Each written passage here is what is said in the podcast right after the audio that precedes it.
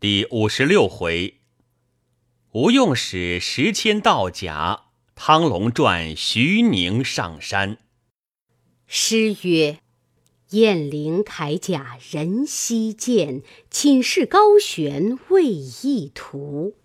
银夜便施掏摸手，前行不畏虎狼图。荷倾抖落三更后，烛灭灯残半夜出。神物窃来如实借，前身只恐是黔驴。话说当时汤龙对众头领说道：小可是祖代打造军器为生，先父因此义上遭继老虫经略相公，做得延安之寨。先朝曾用这连环甲马取胜，与破阵时需用钩镰枪可破。汤龙祖传已有画样在此，若要打造便可下手。汤龙虽是会打，却不会使。若要会使的人，只除非是我那个姑舅哥哥。他在东京现做金枪班教师，这钩镰枪法只有他一个教头，他家祖传习学，不教外人，或是马上或是步行，都有法则。端地使动，神出鬼没。说言未了，林冲问道：莫不是现做金枪班教士徐宁？汤龙应道：正是此人。林冲道：你不说起我也忘了，这徐宁的金枪法、钩镰枪法端地是天下独步，在京师时多与我相会，较量武艺，彼此相敬相爱，只是如何能够得他上山来？汤龙道：徐宁先祖留下一件宝贝，世上无对，乃是镇家之宝。汤龙彼时曾随先父之寨往东京试探姑姑时，多曾见来，使一副雁翎弃旧圈金甲。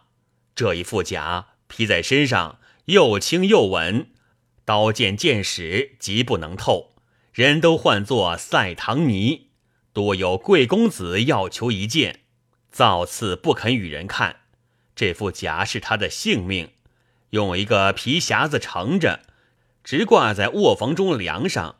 若是先对付得他这副甲来时，不由他不到这里。吴用道：若是如此，何难之有？方只有高手弟兄在此，今次却用这古上早10,000去走一遭。10,000随即应道：只怕无有此一物在彼，若端地有时，好歹定要取了来。汤龙道：你若盗得假来，我便包赚他上山。宋江问道：你如何去赚他上山？汤龙去宋江耳边低低说了数句，宋江笑道：此计大妙。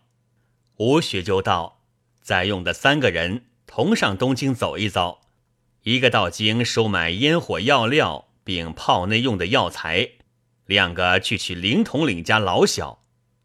彭起见了，便起身禀宋江道：若得一人到颍州取得小弟家眷上山，实拜成全之德。宋江便道：团练放心，便请2位修书，小可自叫人去。便唤杨林可将金银书信，带领伴当前往颍州取彭起将军老小。薛勇扮作使枪棒卖药的，往东京取林统领老小。李云扮作客商，同往东京收买烟火药料等物。月和随汤龙同行，又帮薛勇往来作伴，一面先送10,000下山去了。此后且叫汤龙打起一把钩镰枪做样，却叫雷横提调监督。原来雷横祖上也是打铁出身。大寨做个送路筵席，当下杨林、薛勇、李云、月和、汤龙辞别下山去了。次日又送戴宗下山，往来探听事情。这段话一时难尽。这里且说石阡离了梁山坡，身边藏了暗器，诸般行头，在路以里来到东京，投个客店安下了。次日学进城来，询问金枪班教士徐宁家，有人指点道：入的班门里，靠东第五家黑饺子门便是。石阡转入班门里，先看了前门，伺候学来向了后门，见是一带高墙，墙里望见两间小巧楼屋，侧手却是一根呛柱。石阡看了一回，又去街坊问道：徐教士在家里吗？人应道：赶在那里，随之未归。石阡儿又问道：不知几时归？人应道：直到晚恩方归来，五更便去那里随班。石阡叫了香饶，且回客店里来，取了行头藏在身边，吩咐店小二道：我今夜多赶时不归，照管房中。小二道：但放心自去干事，并不差池。再说石阡入到城里，买了些晚饭吃了，却学到金枪班徐宁家，左右看时，没一个好安身去处。看看天色黑了，石阡趁入班门里面，是夜寒冬天色，却无月光。石阡看见土地庙后一株大柏树，便把两只腿夹定，一节节扒将上去树头顶，骑马儿坐在枝柯上。悄悄望时，只见徐宁归来，往家里去了。又见班里两个人提着灯笼出来关门，把一把锁锁了，各自归家去了。早听得桥楼禁锢，却转初更，但见叫运财文三弄，钟声早转初更。云含星斗无光，露散霜花渐白。六街三市，但闻鹤号啼铃，万户千家，各自关门闭户。对青灯，学子恭经史，秉画烛，佳人上绣床。这石阡见班里静悄悄的，却从树上溜将下来，学到徐宁后门边，从墙上下来，不费半点气力，扒将过去，看里面时，却是个小小院子。石阡伏在厨房外张时，见厨房下灯明，两个丫鬟兀自收拾未了。石阡却从炝柱上盘到薄风板边，伏坐一块儿。张那楼上时，见那金枪手徐宁和娘子正对坐炉边向火，怀里抱着一个6、7岁孩儿。石阡看到卧房里时，见梁上果然有个大皮匣拴在上面，卧房门口挂着一副弓箭，一口腰刀，衣架上挂着各色衣服。徐宁口里叫道：梅香，你来与我折了衣服。下面一个丫鬟上来，就侧手春台上，先折了一领紫绣圆领，又折一领官绿衬里袄子，并下面五色花绣踢串，一个护相彩色锦帕，一条红绿结子，并手帕一包，另用一个小黄帕包着一条双塔尾荔枝金带，也放在包袱内，把来安在烘笼上。石阡都看在眼里。约至2更以后，徐宁收拾上床，娘子问道：明日随旨也不？徐宁道：明日正是天子驾幸隆福宫，须用早起5更去伺候。娘子听了，便吩咐梅香道：官人明日要起5更出去随班，你们4更起来烧汤，安排点心。石阡自忖道：眼见得梁上那个皮匣子便是成甲在里面，我若趁半夜下手便好，倘若闹僵起来，明日出不得城，却不误了大事，且挨到5更里下手不迟。听得徐宁夫妻两口上床睡了，两个丫鬟在房门外打铺，房里桌上却点着晚灯。那5个人都睡着了，两个梅香一日服侍到晚，精神困倦，一皆睡了。石阡溜下来，去身边取个炉管，就窗棂眼里只一吹，把那晚灯早吹灭了。看看伏到4更左侧，徐宁觉来，便唤丫鬟起来烧汤。那两个使女从睡梦里起来，看房里没了灯，叫道：哎呀，今夜却没了灯。徐宁道：你不去后面讨灯，等几时？那个梅香开楼门，下胡梯响，石阡听得，却从柱上只一溜，来到后门边黑影里伏了。听得丫鬟正开后门出来，便去开墙门，石阡却潜入厨房里，贴身在厨桌下。梅香讨了灯火入来看时，又去关门，却来灶前烧火。这个女使也起来生炭火，上楼去。多时汤滚，捧面汤上去，徐宁洗漱了，叫烫些热酒上来。丫鬟安排肉食炊饼上去，徐宁吃罢，叫把饭与外面当值的吃。石阡听得徐宁下楼，叫伴当吃了饭，背着包袱，脱了金枪出门。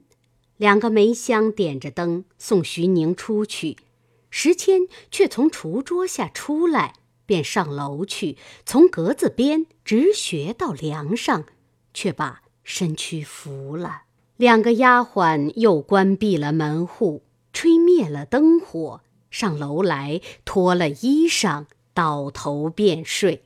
石阡听得那两个梅香睡着了，在梁上把那炉管指灯一吹，那灯又早灭了。石阡却从梁上轻轻解了皮匣，正要下来，徐宁的娘子觉来，听得响，叫梅香道：梁上什么响？石阡做老鼠叫。丫鬟道：娘子不听得是老鼠叫，因厮打这般响。石阡就便学老鼠厮打，溜将下来，悄悄地开了楼门，款款地背着皮匣，下得胡梯，从里面直开到外门。来到班门口，已自有那随班的人出门，4更便开了锁。石阡得了皮匣，从人队里趁闹出去了。有诗为证：苟道鸡鸣出在齐，石阡妙术更多奇。雁翎金甲逡巡得，勾引徐宁大解危。且说石阡奔出城外，到客店门前，此时天色未晓，敲开店门，去房里取出行李，拴数做一袋挑了，计算还了房钱，出离店寺，头东便走，行到40里外，方才去食店里打火做些饭吃。只见一个人也撞将入来，石阡看时，不是别人，却是神行太保戴宗。见石阡已得了物，两个暗暗说了几句话。戴宗道：我先将甲投山寨去，你与汤龙慢慢的来。石阡打开皮匣，取出那副雁翎锁子甲来，做一包袱包了，戴宗拴在身上，出了殿门，做起神行法，自投梁山坡去了。石阡却把空皮匣子明明的拴在担子上，吃了饭时，还了打火钱，挑上担儿，出殿门便走。到20里路上撞见汤龙，两个便入酒店里商量。汤龙道：你只依我从这条路去，但过路上酒店、饭店、客店，门上若见有白粉圈，你便可就在那店里买酒买肉吃，客店之中就便安歇。特地把这皮匣子放在他眼睛头，离此间一城外等我。石阡依计去了。汤龙慢慢的吃了一回酒，却投东京城里来。且说徐宁家里，天明两个丫鬟起来，只见楼门也开了，下面中门大门都不关。慌忙家里看时，一应物件都有。两个丫鬟上楼来，对娘子说道：不知怎的门户都开了，却不曾失了物件。娘子便道：五更里听得梁上响，你说是老鼠厮打，你且看那皮匣子没什么事。两个丫鬟看了，只叫得苦啊！皮匣子不知哪里去了。那娘子听了，慌忙起来道：快让人去隆福宫里报与官人知道，叫他早来跟寻。丫鬟急急寻人去隆福宫报徐宁，连央了3替人，都回来说道：金枪班直随家内院去了，外面都是亲军护御守把，谁人能够入去？徐宁妻子并两个丫鬟如热鏊子上蚂蚁，走投无路，不茶不饭，慌作一团。徐宁直到黄昏时候方才卸了衣袍服色，着当值的背了，将着金枪径回家来。到的班门口，邻舍说道：娘子在家失道，等候的观察不见回来。徐宁吃了一惊，慌忙奔到家里，两个丫鬟迎门道：官人五更出去，却被贼人闪将入来，单单只把梁上那个皮匣子倒将去了。徐宁听罢，只叫那连声的苦，从丹田底下直滚出口角来。娘子道：这贼正不知几时闪在屋里。徐宁道：别的都不打紧，这副雁翎甲乃是祖宗流传4代之宝，不曾有失。花儿王太尉曾还我3万贯钱，我不曾舍得卖与他，恐怕酒后军前阵后要用，生怕有些差池，因此拴在梁上。多少人要看我的，只推没了。今次声张起来，枉惹他人耻笑，今却失去，如之奈何？徐宁一夜睡不着，思量道：不知是什么人盗了去，也是曾知我这副假的人。娘子想到：敢是夜来灭了灯时，那贼已躲在家里了，必然是有人爱你的，将钱问你买不得，因此使这个高手贼来盗了去。你可央人慢慢讥讽出来，别做商议，且不要打草惊蛇。徐宁听了，到天明起来，在家里纳闷。怎见得徐宁纳闷？正是凤落荒坡，尽脱浑身羽翼；龙居浅水，失却汉下明珠。蜀王春恨啼红，宋玉悲秋怨绿。吕虔往所佩之刀，雷焕施风城之剑。蒿似蛟龙缺云雨，犹如舟楫少波涛。奇谋勾引来山寨，大展秦王铁马蹄。当日金枪手徐宁正在家中纳闷，早饭时分，只听得有人叩门，当值的出来问了姓名，入去报道，有个延安府汤知寨儿子汤龙特来拜望哥哥。徐宁听罢，叫请汤龙进客位里相见。汤龙见了徐宁，那头拜下，说道：“哥哥一向安乐。”徐宁答道：“闻之舅舅归天去了，一者官身羁绊，二乃路途遥远，不能前来调问，并不知兄弟信息一向正在何处，今次自何而来？”汤龙道：“言之不尽。自从父亲亡故之后，时乖命简，一向流落江湖，今从山东进来京师，探望兄长。”徐宁道：“兄弟少坐。”便叫安排酒食相待。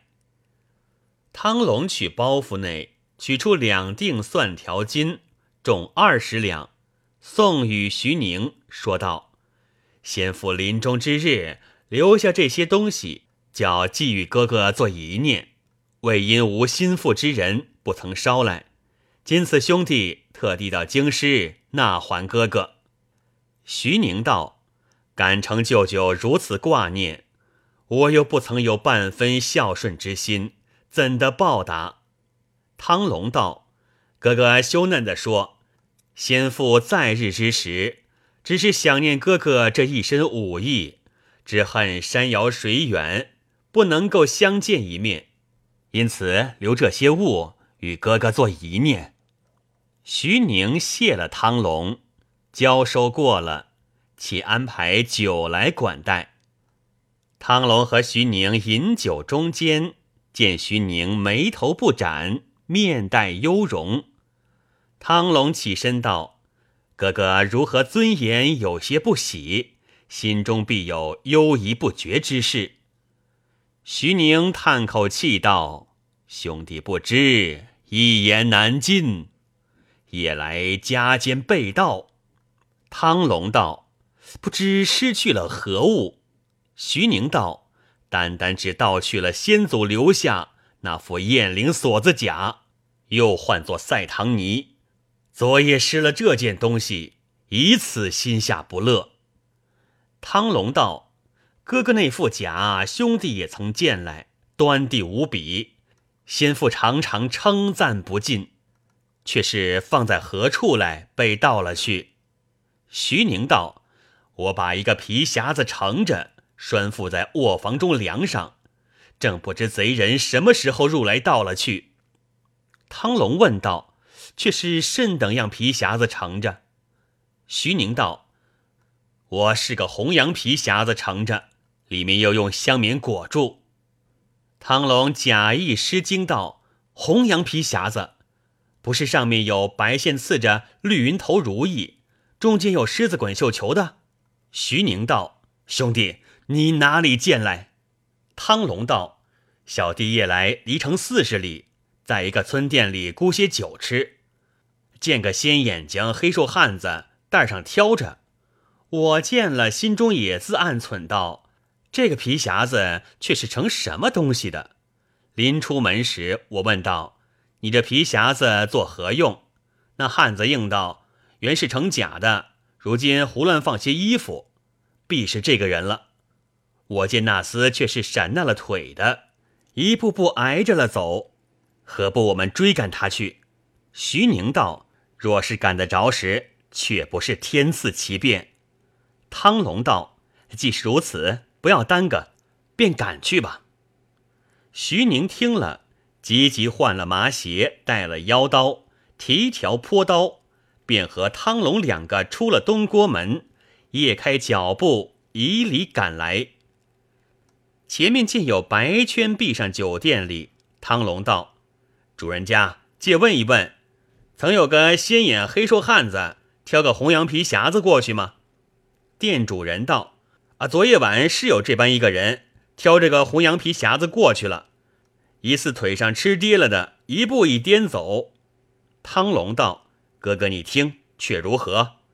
徐宁听了，作声不得，有诗为证：汤龙诡计转徐宁，便把黄金表至情。又引同归忠义寨，共施威武破雄兵。且说两个人连忙还了酒钱，出门便去。前面又见一个客店，壁上有那白圈。汤龙立住了脚，说道：哥哥，兄弟走不动了，和哥哥且就这客店里歇了，明日早去赶。徐宁道：我却是官绅，倘或点名不到，官司必然见责，如之奈何？汤龙道：这个不用兄长忧心，嫂嫂必自推个事故。当晚又在客店里问时，店小二答道：昨夜有一个鲜眼黑瘦汉子在我店里歇了一夜，直睡到今日小日中方才去了，口里只问山东路程。汤龙道：嫩的可以赶了，明日起个四更，定是赶着拿住那厮，便有下落。当夜两个歇了，次日起个四更，离了客店，两个又以礼赶来。汤龙但见壁上有白粉圈，便做买酒买食，吃了问路，处处皆说的一般。徐宁心中急切要那副甲，只顾跟随着汤龙赶了去。看看天色又晚了，望见前面一座古庙，庙前树下石阡放着袋儿，在那里坐地。汤龙看了叫道：好了，前面树下那个不是哥哥程甲的匣子？徐宁见了，抢上前来，一把揪住石阡，喝道：你这厮好大胆，如何到了我这副甲来？石阡道：住，不要叫，是我到了你这副甲来，你如今却是要怎的？徐宁喝道：畜生无礼，倒问我要怎的？石阡道：你且看匣子里有甲也无。汤龙便把匣子打开看时，里面却是空的。徐宁道：你这厮把我这副甲哪里去了？石阡道：你听我说，小人姓张，排行第一，泰安州人士。本州有个财主要结识老崇经略相公，知道你家有这副雁翎锁子甲，不肯货卖，特地使我同一个李三两人来你家偷盗，许俺们1万贯。不想我在你家柱子上跌下来，闪纳了腿，因此走不动。先叫李三把甲拿了去，只留的空匣在此。你若要奈何我时，我到官司只是拼着命，就打死我也不招，休想我指出别人来。若还肯饶我官司时，我和你去讨这副甲还你，不知尊意如何？徐宁踌躇了半晌，决断不下。汤龙便道：哥哥不怕他飞了去，只和他去讨甲，若无甲时，须由本处官司告理。徐宁道：兄弟说的也是。三个厮赶着又投客店里来歇了。徐宁、汤龙监住石阡一处宿歇。原来石阡故把些绢帛扎缚了腿，只做闪纳了脚。徐宁见他又走不动，因此10分钟只有5分防他。三个又歇了一夜，次日早起来再行。石阡一路买酒买肉陪告，又行了一日。次日，徐宁在路上心焦起来，不知毕竟有甲也无，有诗为证：宝铠悬梁夜已投，漫将空匣作缘由。徐宁不解牢笼计，相趁相随到水头。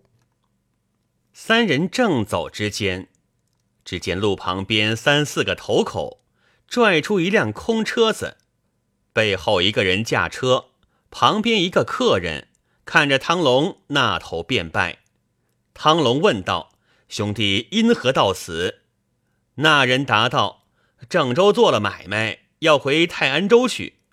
汤龙道：“最好，我三哥要搭车子，也要到泰安州去走一走。”那人道：“莫说三个搭车，再多些也不计较。”汤龙大喜，叫与徐宁相见。徐宁问道：“此人是谁？”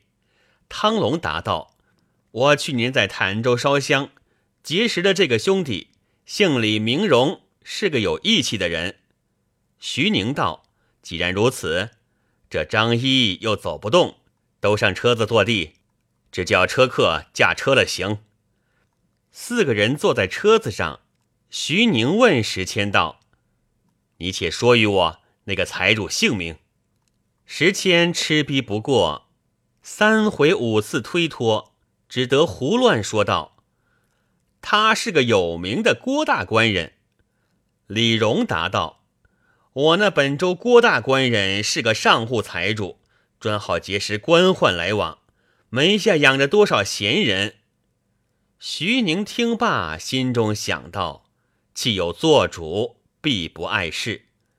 又见李荣一路上说些腔棒，唱几个曲儿，不觉得又过了一日。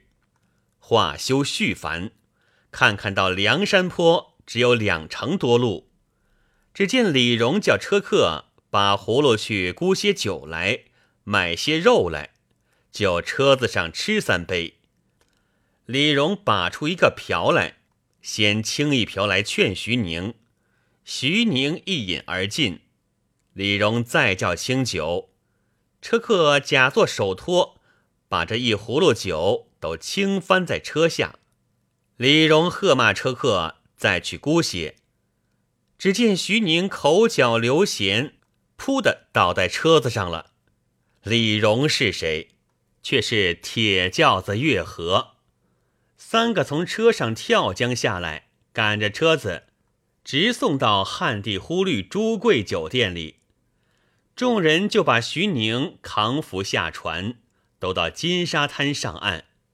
宋江已有人报知，和众头领下山接着。徐宁此时麻药已醒，众人又用解药解了。徐宁开眼见了众人，吃了一惊，便问汤龙道：“兄弟，你如何转我来到这里？”汤龙道：“哥哥听我说，小弟今次闻知宋公明召集4方豪杰，因此上在武冈镇拜黑旋风李逵做哥哥，头脱大寨入伙。今被呼延灼用连环甲马冲阵，无计可破，是小弟现此勾连枪法，只除是哥哥会使，因此定这条计。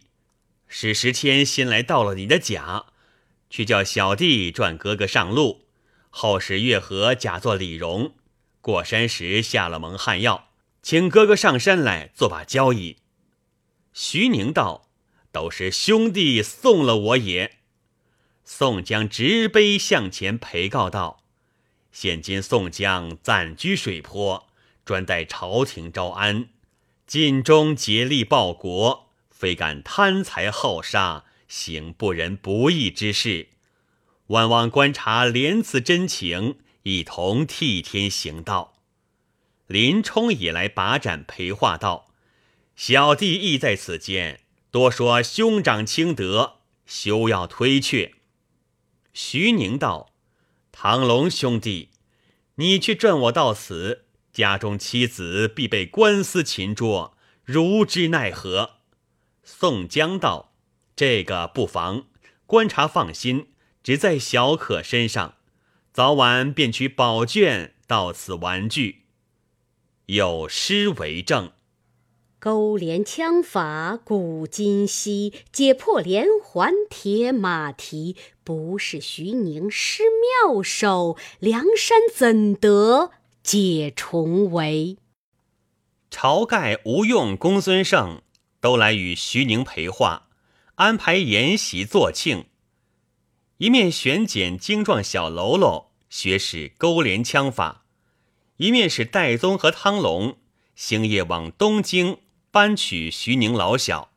话休繁絮，旬日之间，杨林自颍州取到彭起老小，徐勇自东京取到灵镇老小，李云收买到5车烟火药料回寨。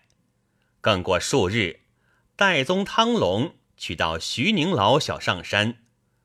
徐宁见了妻子到来，吃了一惊，问是如何变得到这里。妻子答道：自你转背，官司点名不到，我使了些金银首饰，只推到患病在床，因此不来叫唤。忽见汤叔叔击着燕翎甲来说道：甲便夺得来了，哥哥只是余路染病，将次死在客店里，叫嫂嫂和孩儿便来看视，把我转上车子，我又不知路径，以礼来到这里。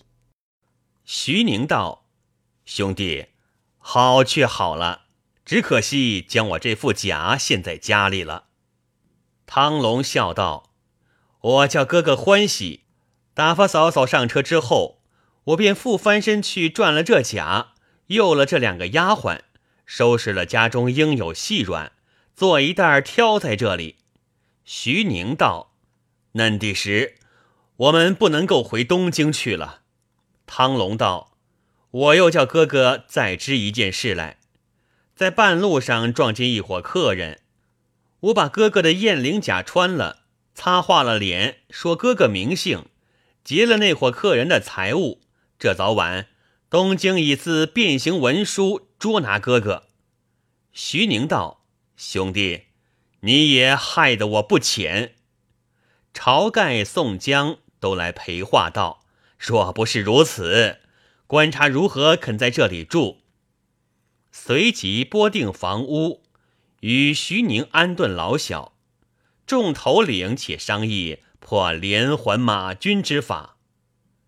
此时雷横、监造、钩镰枪都已完备，宋江、吴用等祈请徐宁教众军舰学使钩镰枪法。徐宁道：小弟今当尽情剖路，训练众军头目，拣选身材强壮之士。众头领都在聚义厅上看徐宁选军，说那个钩镰枪法。不争山寨之人学了这件武艺，又分教3000甲马，斗时脑裂蹄崩，一个英雄见后魂飞魄丧，正是撺掇天罡来聚会，招摇地煞共相逢。毕竟金枪徐宁怎的敷衍钩镰枪法，且听下回分解。